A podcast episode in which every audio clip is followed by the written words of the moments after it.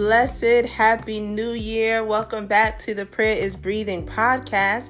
My name is Latoya, and I want to thank God for you, for you listening, for you subscribing.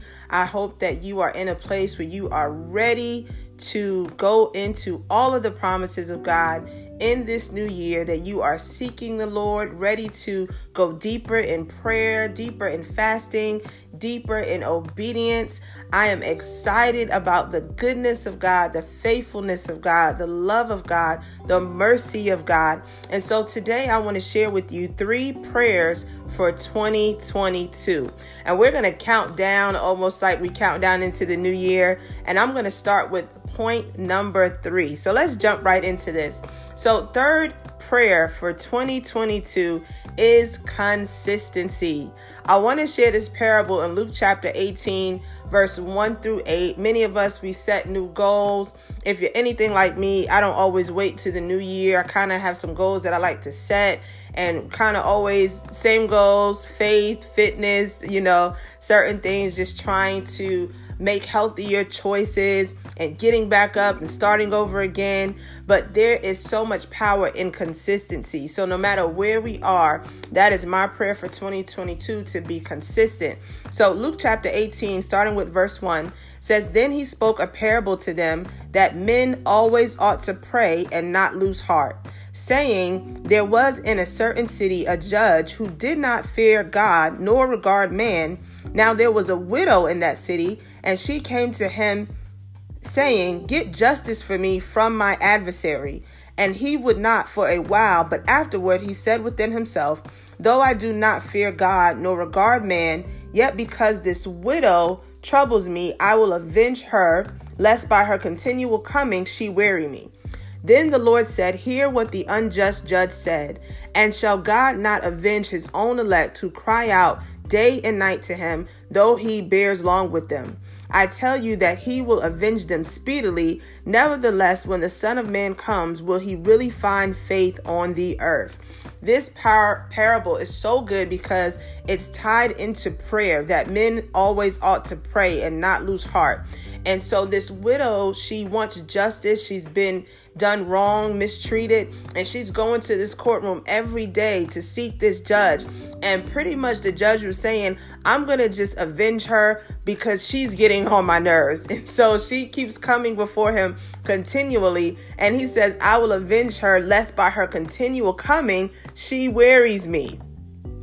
And so the power in her consistency caused him to move on her behalf, not because he was a good person, not because he feared the Lord. It was simply due to his consistency. And so this is important because when we have faith, we act on what we say we believe because James tells us that faith without works is dead. And so you can see that this widow, she had faith and that faith produced actions and her actions were consistent. And so I want to encourage you because sometimes when we're not consistent, our faith somewhere along the line has died. And we know that when our actions die, right? Because faith without works is dead.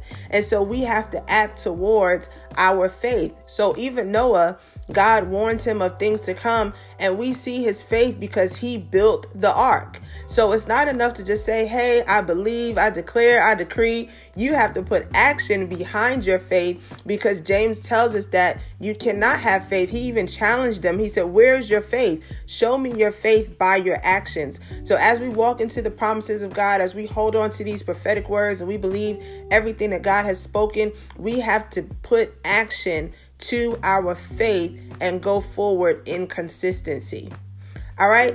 Second prayer, because we're counting down, is obedience.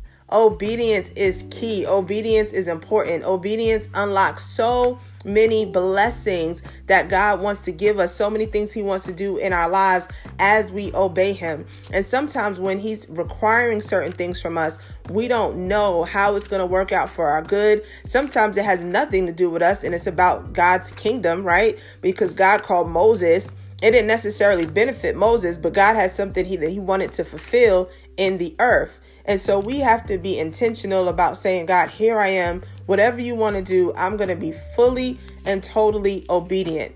And so Isaiah chapter 1, verse 19 talks about if we are willing and obedient, then we will eat the fruit of the land.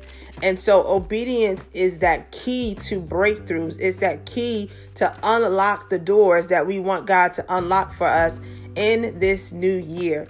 And also, when we obey, we fulfill what is actually on God's heart. So it's not just our own agenda and our own things that we want to do. Many times, God has something that He wants to accomplish in His earth and in this earth, and He's building His kingdom. He's drawing souls, He's drawing people to Him. And there's certain things that when we partner with God, we say, God, whatever your will is, whatever you want to do, I am going to fully obey what you are calling me to do. And obedience is so important because it also comes out of love. So, as we love God, we should want to obey Him. And we see this in John chapter 21, verse 17, where the Lord challenges Peter, and Peter almost gets a little maybe agitated because he's trying to figure out where this is going. But Jesus says to him in John chapter 21, verse 17, He said to him the third time, Simon, son of Jonah, do you love me? Peter was grieved because he said to him the third time, Do you love me?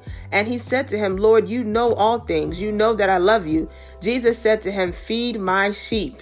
So, part of us walking after Christ is we take care of his business. We feed his sheep. We do what he wants us to do. Many people will say we are his hands and his feet in the earth. And so, God wants to uh, just bring his presence and his glory.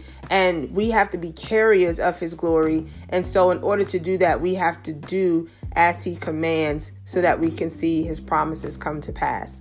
All right. And part of obedience also has to do with Matthew chapter 25, where it talks about talents and sowing our talents into the kingdom. And so this is not a year to hold back. Even if you think it's something that is so small and you think, well, nobody's going to appreciate this, do it for the Lord. Do it unto God, whether that's ushering at your church, whether that's praying for people on social media or in person, like whatever God has put in your heart to do, do it. And Matthew 25, and I won't read this whole passage, but it goes into just certain things that has to do with the Lord. And verse 21, his Lord said to him, "Well done, good and faithful servant. You were faithful over a few things. I will make you ruler over many things. Enter into the joy of your Lord." And so of course this talks about the different talents that they sold. And as you sow those talents, God will bless them. As you're faithful to obey, God will bless them. But you don't want to be like the last person in this parable who did not sow his talents and he did not get a great response from the Lord. And so we have to be intentional to say, God, if you've gifted me to write, I'm going to write for your kingdom.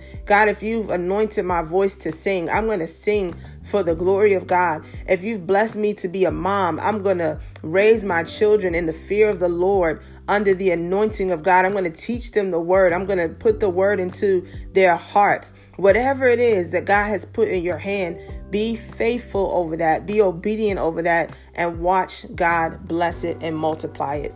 That's a part of his principles. All right, number one are, is God's heart.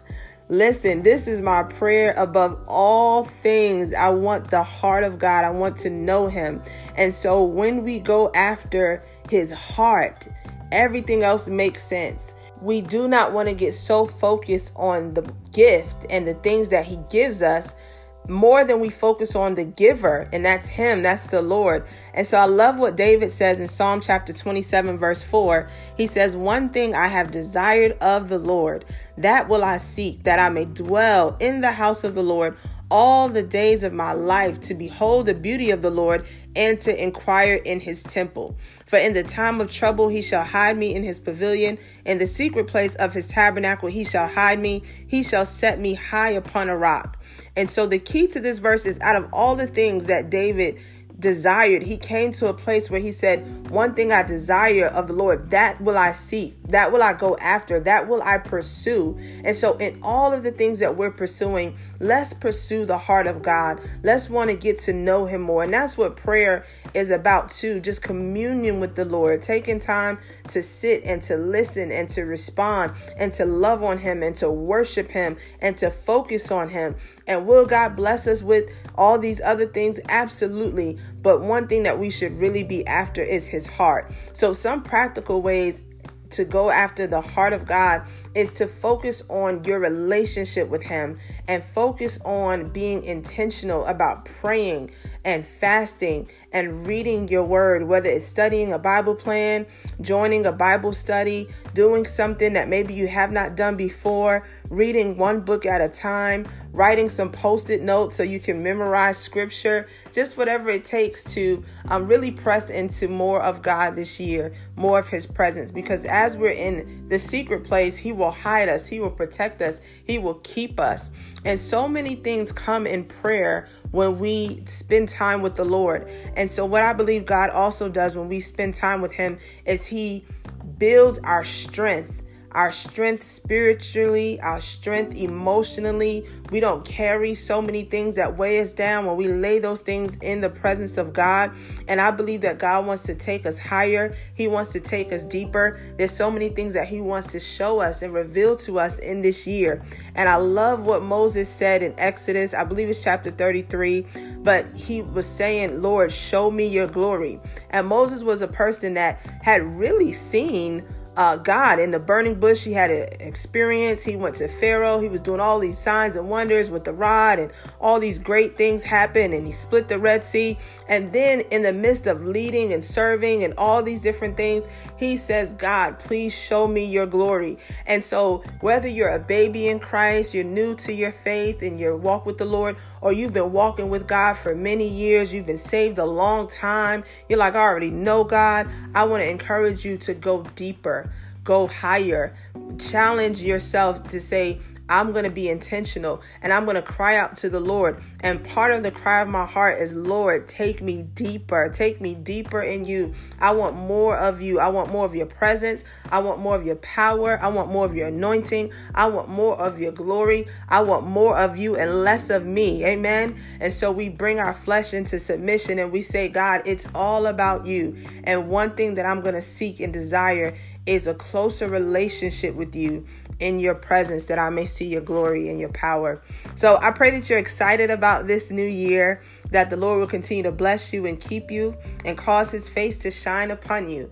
And so I'm going to close in prayer. Father, I just thank you so much for your presence. I thank you, God, for bringing us to this new year. And I thank you, Lord, for the leading of your Holy Spirit, that no good thing will you withhold from those that walk uprightly. God, thank you for the army that you are raising up in this hour. Thank you for your kingdom. And our prayer, Lord, is let your kingdom come. Let your will be done on earth as it is in heaven. I pray for every person that is listening to this podcast that, Lord, if they have any talents or gifts or things that you have placed on the inside of them, that they will not let fear or intimidation hold them back. God, that you would break and remove every hindrance in the name of Jesus, that they will sow these talents, God, because all of us have to give an account for what we've done with what you've given unto us. And so, Father, I just pray that you would breathe your breath upon us, that you will cause new life to come forth, that, Father, by your Spirit, Lord, by your Spirit, God, this year will bear fruit, that it will not be by our own might and by our own power, but it will be by your Spirit, oh God. And I thank you for obedience. Lord, teach us to obey you, to not second guess, but to fully obey you, to fully do what you're asking us to do, no matter the cost, no matter the sacrifice, no matter the pain sometimes. Lord, help us to obey and to keep our eyes set upon you because you have great things in store for us. And we love you, God. We love how you love us. And we pray that you would just continue to protect us and keep us and cover us and your under your precious blood. In Jesus' mighty name we pray. Amen and amen. So be sure to follow us on Instagram at Prayer is Breathing. Also, you can send any prayer requests to prayerisbreathing at gmail.com. And also, we are on Facebook as well at Prayer is Breathing. God bless you. God keep you. Stay tuned for some exciting things this year as I'll be teaching classes on prayer and going deeper in the Lord. So just stay tuned. God bless you. Thanks for listening and be sure to check back in next week.